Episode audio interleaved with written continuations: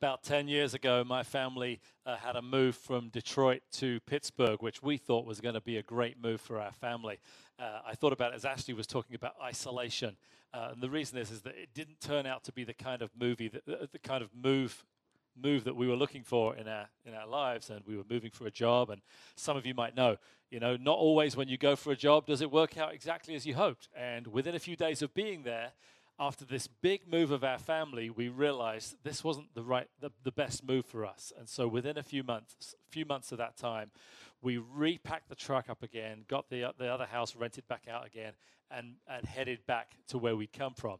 And it was, it was a painful experience, and it was, it was a tough move, two moves in five months, and it, both moves were tough, but they resulted in the kind of storm in our lives and somewhat kind of isolation in our lives that allowed for God to speak to us in a way that we perhaps wouldn't have experienced if we'd just been plain sailing through uh, through the rest of the through, through a normal time.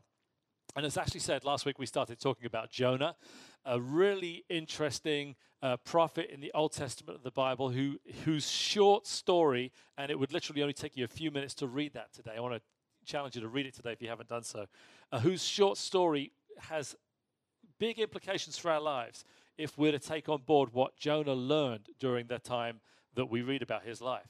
Uh, Jonah's been in a storm. He's he's been on a boat in a storm. Sailors have have have turned to God. Um, uh, Jonah's floating around in the ocean, and all of a sudden, Jonah gets uh, eaten by his ride, which is a big fish. And I've said this before, but I'll say it today. This, this whole account, really, of Jonah isn't really about the whale or the big fish that you, uh, that you, you hear about Jonah and the whale when you're talking to kids about it. It's really about the mercy that God has uh, for people who are, are considering repenting and turning away from their sin. Um, and it's very easy to think, is this story with Jonah and the big fish, is that really legit? Did that really happen? Did Jonah really get swallowed by a big fish or a whale? Because uh, if anything, today's chapter that we're reading is the part where Jonah is inside the big fish. What's interesting is that seven or eight hundred years later, Jesus speaks about Jonah as if he is a historical character uh, and speaks about the, the, the being eaten by a fish as being a historical fact. In fact, in Matthew 12, uh, he talks, Jesus talks about his own future and he references Jonah and sort of this overarching story that God's, God's writing that includes Jonah and includes Jesus. And I want to tell you more about that as the week, weeks unfold. But in Matthew 12, Jesus said, For as Jonah was three days and three nights in the belly of a huge fish, so the Son of Man will be three days and three nights in the heart of the earth. Somehow, when uh, Jonah is in this huge fish, though, he realized that something significant was going on, and he realized he needed to pray. He realized that he needed to use that time specifically to call on God. And so I want to read these verses from, from Jonah chapter 2. It says, From inside the fish, Jonah prayed to the Lord his God. He said, In my distress, I called to the Lord, and he answered me. From deep in the realm of the dead, I called for help, and you listened to my cry. You hurled me into the depths, into the very heart of the seas, and the currents swirled around me. All your waves and breakers swept over me. I said, I have been banished from your sight, yet I will look again towards your holy temple. The engulfing waters threatened me, and the deep surrounded me. Seaweed was wrapped around my head. Imagine how gross that's getting, where, where Jonah's describing this situation where, where he's inside the, the belly of a fish and seaweed is wrapping around him. I want to go down to all the way down to verse 9 now, that, where it says, at the end of that chapter, it says, But I, with shouts of grateful praise, will sacrifice to you. What I have vowed, I will make good. I will say, Salvation comes from the Lord.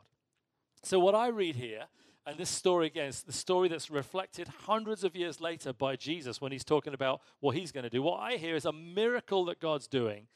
Uh, Jonah's miraculously been swallowed by a, a large fish that is essentially going to be Jonah's Uber driver to get Jonah where God wants him to go next. And Jonah's finally starting to wake up to the fact that God's in control. And even in the midst of a, of a, of a dark, isolated situation like this, following the storm that he's already been through, Jonah recognizes that God might be speaking. Sometimes God uses storms. Sometimes God uses isolation, and sometimes God uses storms to get our attention. I mean, has God got your attention during this coronavirus pandemic? You know, during a time when you've been at home and you've been frustrated and you've been isolated and you've been bored and you've been sometimes seeing the worst of yourself come out. I know at times like that, I can recognize that God is getting my attention, that I am realizing I've got an opportunity to turn to God in times like that and realize uh, I'm, I'm not who I should be right now because it, in the midst of this situation. I'm not the best version of myself during the, some of the, the, the, racial tension that's just been building in, uh, in our country over these last few weeks, uh, it's easy to recognize things about ourselves in this storm that we're all in, that we recognize things about ourselves that we didn't know before. Maybe that you're a racist in certain areas, and that you've got expressions of racism taking place in your life that you didn't even know there, know were there, because maybe God's using this great storm to get our attention. And by the way, there's a there's a group that's just started at Anthem. That uh, if you haven't heard about that and you want to jump into that, I would encourage those of you who want to jump into that Be the Bridge group uh, to seek that out because that's another opportunity for us to uh, just to just to dig in a little bit more to what it might be that God's saying, God's doing in our lives. Um, imagine imagine the situation that Jonah's in. I'm stuck in the belly of a huge fish. It is dark. It stinks. There's seaweed on my head. I'm covered. There's acid and all kinds of stomach stuff going on. It's, it's awful. I, I, I need to get out of here, but I can't get out of here. So I might as well just use this time to pray and just use this time to cry out to God in the midst of this enormous storm that I'm facing. Because God's using isolation to draw Jonah towards himself. Now, if you haven't prayed painful prayers in your life, at some point you will. I, I know that there's been times when I've been on my knees crying out to God and praying painful prayers. And sometimes those, those painful prayers aren't just a, they're not, they're not just a drop in the bucket. Sometimes they can go on and go on, and we find ourselves for weeks or months or even years crying out painful prayers to God. And, and, and here's the thing that I think God is doing during those times. And I sort of want to illustrate it like this. Have you ever, ever broken an arm or a leg or something like that and been taken to the hospital and got a, um, a cast put around it?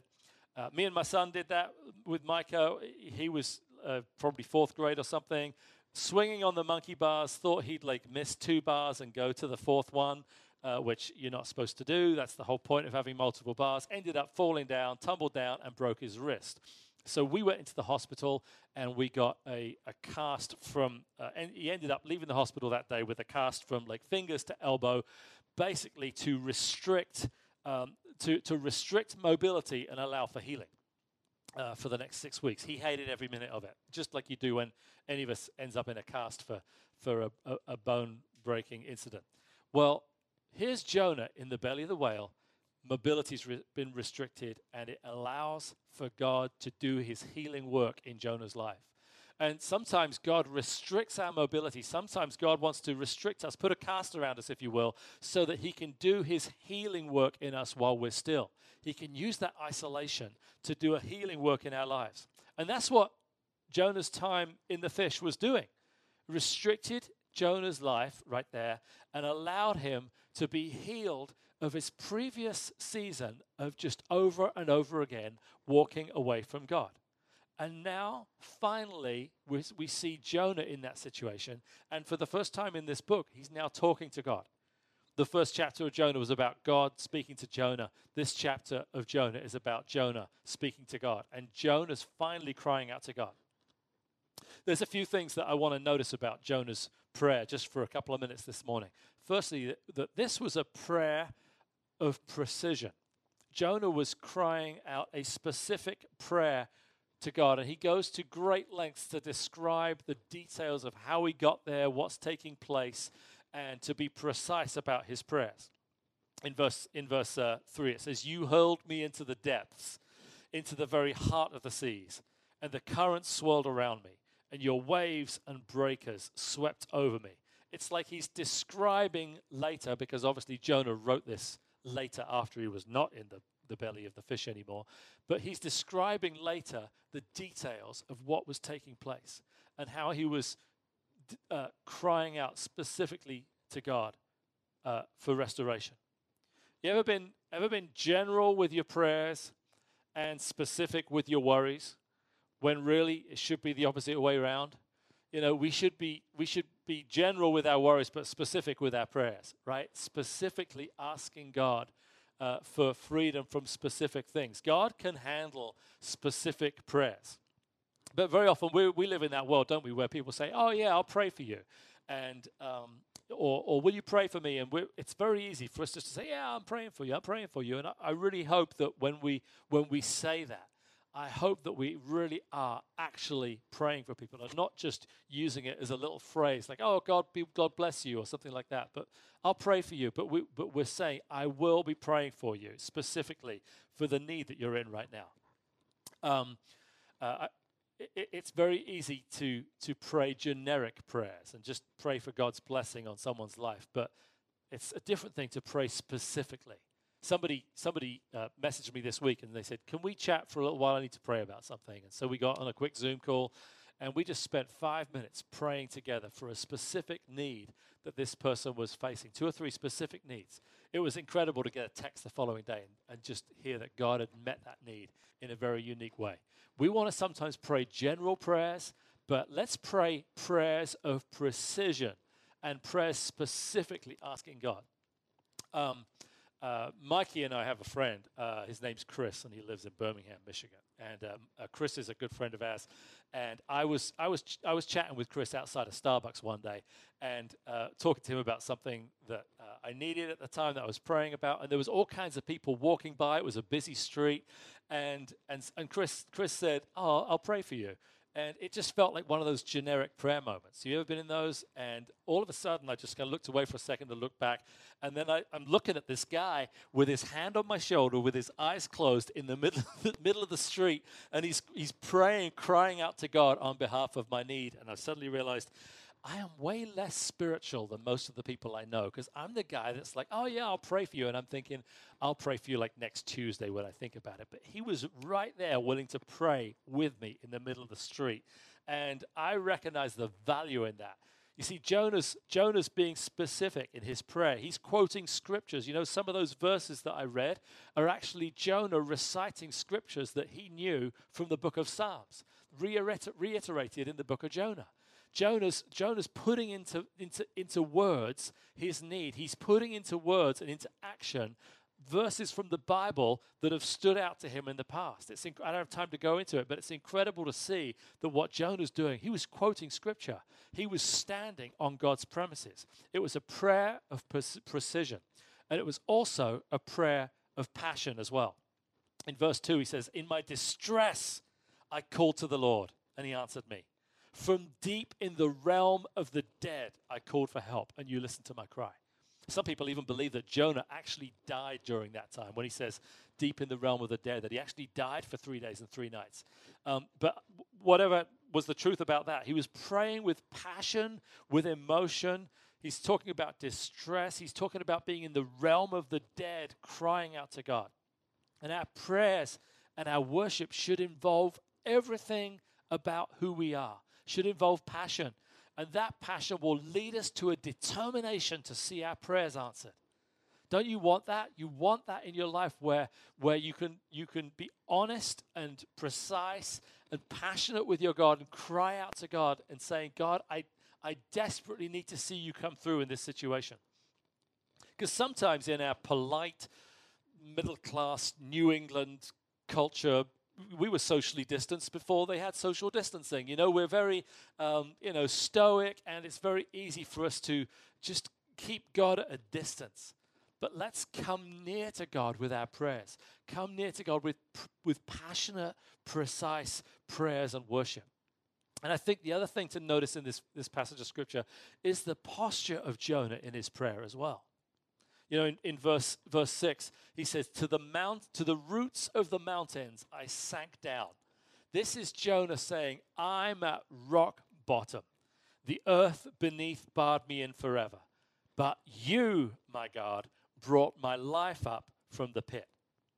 Jonah's praying right here. His posture is to pray as if God had already answered. Isn't that incredible? But you, my God, brought my life up out of the pit. It's this situation where Jonah's in the absolute midst of darkness, but he's able to proclaim and declare that God is his deliverer. It's a prayer of faith. He believes so much that God is going to deliver him that he almost, it's as if he, pray, he prays it like it's already happened. It's not a prayer for deliverance, it's a prayer of deliverance. It's not, God, will you deliver me sometime between now and next Thursday or next month or next year?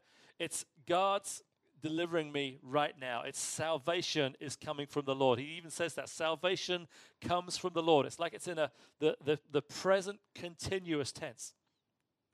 Are we able to go to that place where we where we can say, All I want in this situation is the Lord. All I want is God. Um, I always think of my mom when I think of this because before she died, I got this clear impression from her every time I met her, every time I went to see her, that all she wanted was Jesus. All she wanted was God, and she was crying out for her, for her, actually for her heavenly home, her next step in her life as she was, you know, torn apart with some uh, various ailments which were going to take her life. She was thinking only of her relationship with God, only of heaven. And I just think of one time when uh, the community nurse came to see her from the hospital to see how she was doing. And my, my dad, uh, his name was Dennis, he'd already gone and died like, you know, five years before that. Um, so my mum's on her own, and this community no- nurse knew that my mum was a Christian, but she wasn't a Christian. And uh, my mum would say, "Oh, it's not going to be long now. I've not got time on this earth because I got to go to my, my next location. You know, I'm going to get I'm going to get taken to the next place." And the nurse would say, "Oh, do you want to be do you want to be with Dennis?" And she'd say, "No, I want to be with Jesus," uh, because her her only context for eternity wasn't just being reunited with my dad, though I think she did want that, but was that being united with Christ because she got to that place where her passion, where her posture in life was my desire is to be with my God. You see, in this, uh, in the end part of that verse, we don't find Jonah moaning or complaining or griping or getting upset or angry or angry. He acknowledges the pain. He knows the situation he's in. It's not like he, he sugarcoats it or anything, but his posture is gratefulness. It's thankfulness. It's praise. In the midst of the darkest situation, Jonah's saying, It's well with my soul. In the midst of restriction, he's returning to who God called him to be. And then at some point in verse 9, as that conversation continues with God, he says, But I, with shouts of grateful praise, will sacrifice for you, to you. I will say, Salvation comes from the Lord. So I want to ask you this morning are you ready to say, I. Are you ready to say, I will say, I will sacrifice to you, I will worship you? I know maybe for some of you, you grew up in a Christian home or you've had other influences and you're sort of, you're hanging on because, well, all the while that, all the while that my pastor or my group leader or my or this person that I know is is is serving God and is strong, then I can be strong. At some point, will it come to the point where you're like saying, "I will say, salvation comes from the Lord. I will sacrifice to you. I, with shouts of grateful praise, will, will reach out to you. Whatever background I have, wherever I've come from, I'm getting to that place where even in the midst of darkness, I'll say, God, I will sacrifice to you. One example that's impacted me, uh, a life that somebody who lived, you know, 120 years before me, who's impacted my life, was somebody called Horatio Spafford. And um, during the, the 1880s, this man, Horatio Spafford, was a successful lawyer, business owner, uh, and landowner in the city of Chicago. And then this thing called the Great Fire of Chicago took place. And Horatio Spafford lost everything in the Great Fire of Chicago. Went from being a wealthy businessman and landowner and lawyer to having almost nothing except his family. And shortly after that, he lost his four year old son to a, a, a, disease that he got and kind of lost a son in that situation, which must have been tragic. A little bit later, his family, his wife, and four remaining daughters were traveling to England on a ship. And a terrible crash happened. Uh, two ships collided, and uh, Horatio Spafford lost the lives of his four daughters in that uh, tragic accident. His wife got to, to England and sent a Western Union telegram back to him, just with those what's now become the two famous words, saved alone. Uh, recognizing that she'd lost her their, their four daughters after losing a son and after losing everything. Uh, a little bit later, uh, Horatio Spafford went to follow his wife to England on another ship. And when they got to the place where the original ship, the Le Ville de Havre, had, had sunk, uh, one of the crew told Spafford that this was the place where his wife uh, had lost, uh, sorry, where they'd lost the, the lives of, of their four daughters. Uh, Horatio Spafford wrote a song which is now a famous hymn, which has kind of gone around the world and still sung in churches today. It is well with my soul. And he talks about the situations that, that hit our lives, the storms that hit our lives where everything seems to be co- coming against us. And can you imagine losing your business, losing your land, losing your son and four daughters? And then thinking, you know, I've got so little left. Yet he was able to write this phrase in the chorus, and you're going to hear it in just a second, where you're going to hear this, this, uh, these words It is well with my soul. That, that what exists deep down inside me can actually uh, be, be flourishing in the midst of the isolation and in the midst of the storm. And maybe this morning, God wants you to hear these words, which Becca is going to sing for us right now. It is well with my soul.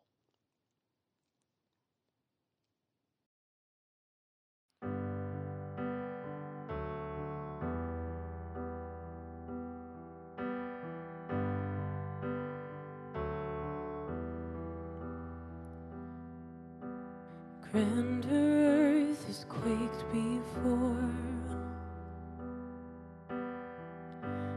moved by the sound of his voice. Seas that are shaken and stirred will be calmed and broken for my regard.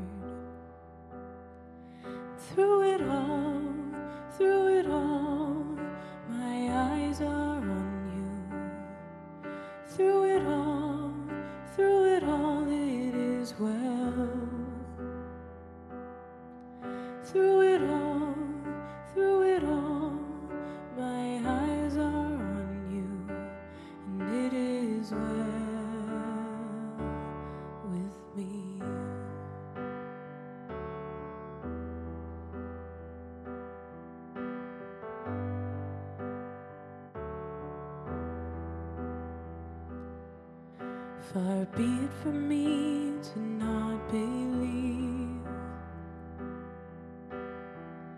even when my eyes can't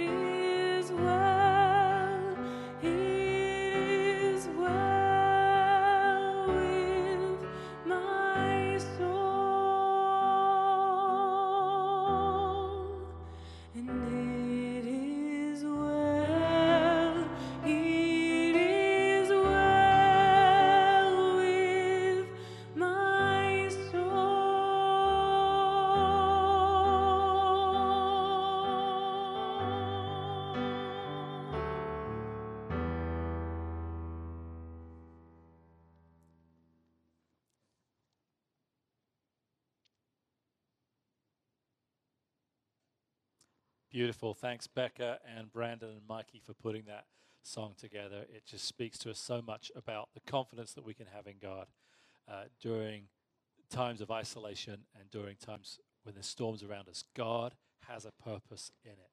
And I'm praying for you today. I'm praying that God uses whatever situation you're in to, to bring about uh, more faith and more confidence and more trust in our God because of that situation. That's my prayer for you today. And if you want to reach out and you want to connect about that, I'd love to chat. If you just want to say hey on the on the Facebook uh, Facebook live stream or something like that, we'll know you're there. We'd love to get back in touch with you. W- whatever way you want to connect with us, we'd love to pray with you and support you today. Uh, next week, I want to I want you to be with us next week because I want to continue this journey through Jonah and talk about the God who is the God of second chances. In fact, the very last verse of that um, Jonah chapter 2 sets us up. And it says in verse 10, it says, And God commanded the fish, and it vomited Jonah onto dry land. And next week, I want you to hear about the most amazing action of vomiting that ever takes place in the Bible and what that results in. It results, one bit of vomit resulted in the largest revival that has ever taken place in history. All right, so let's join together next week. Thanks for being with us this morning, Anthem. God bless you. We love you. See you soon.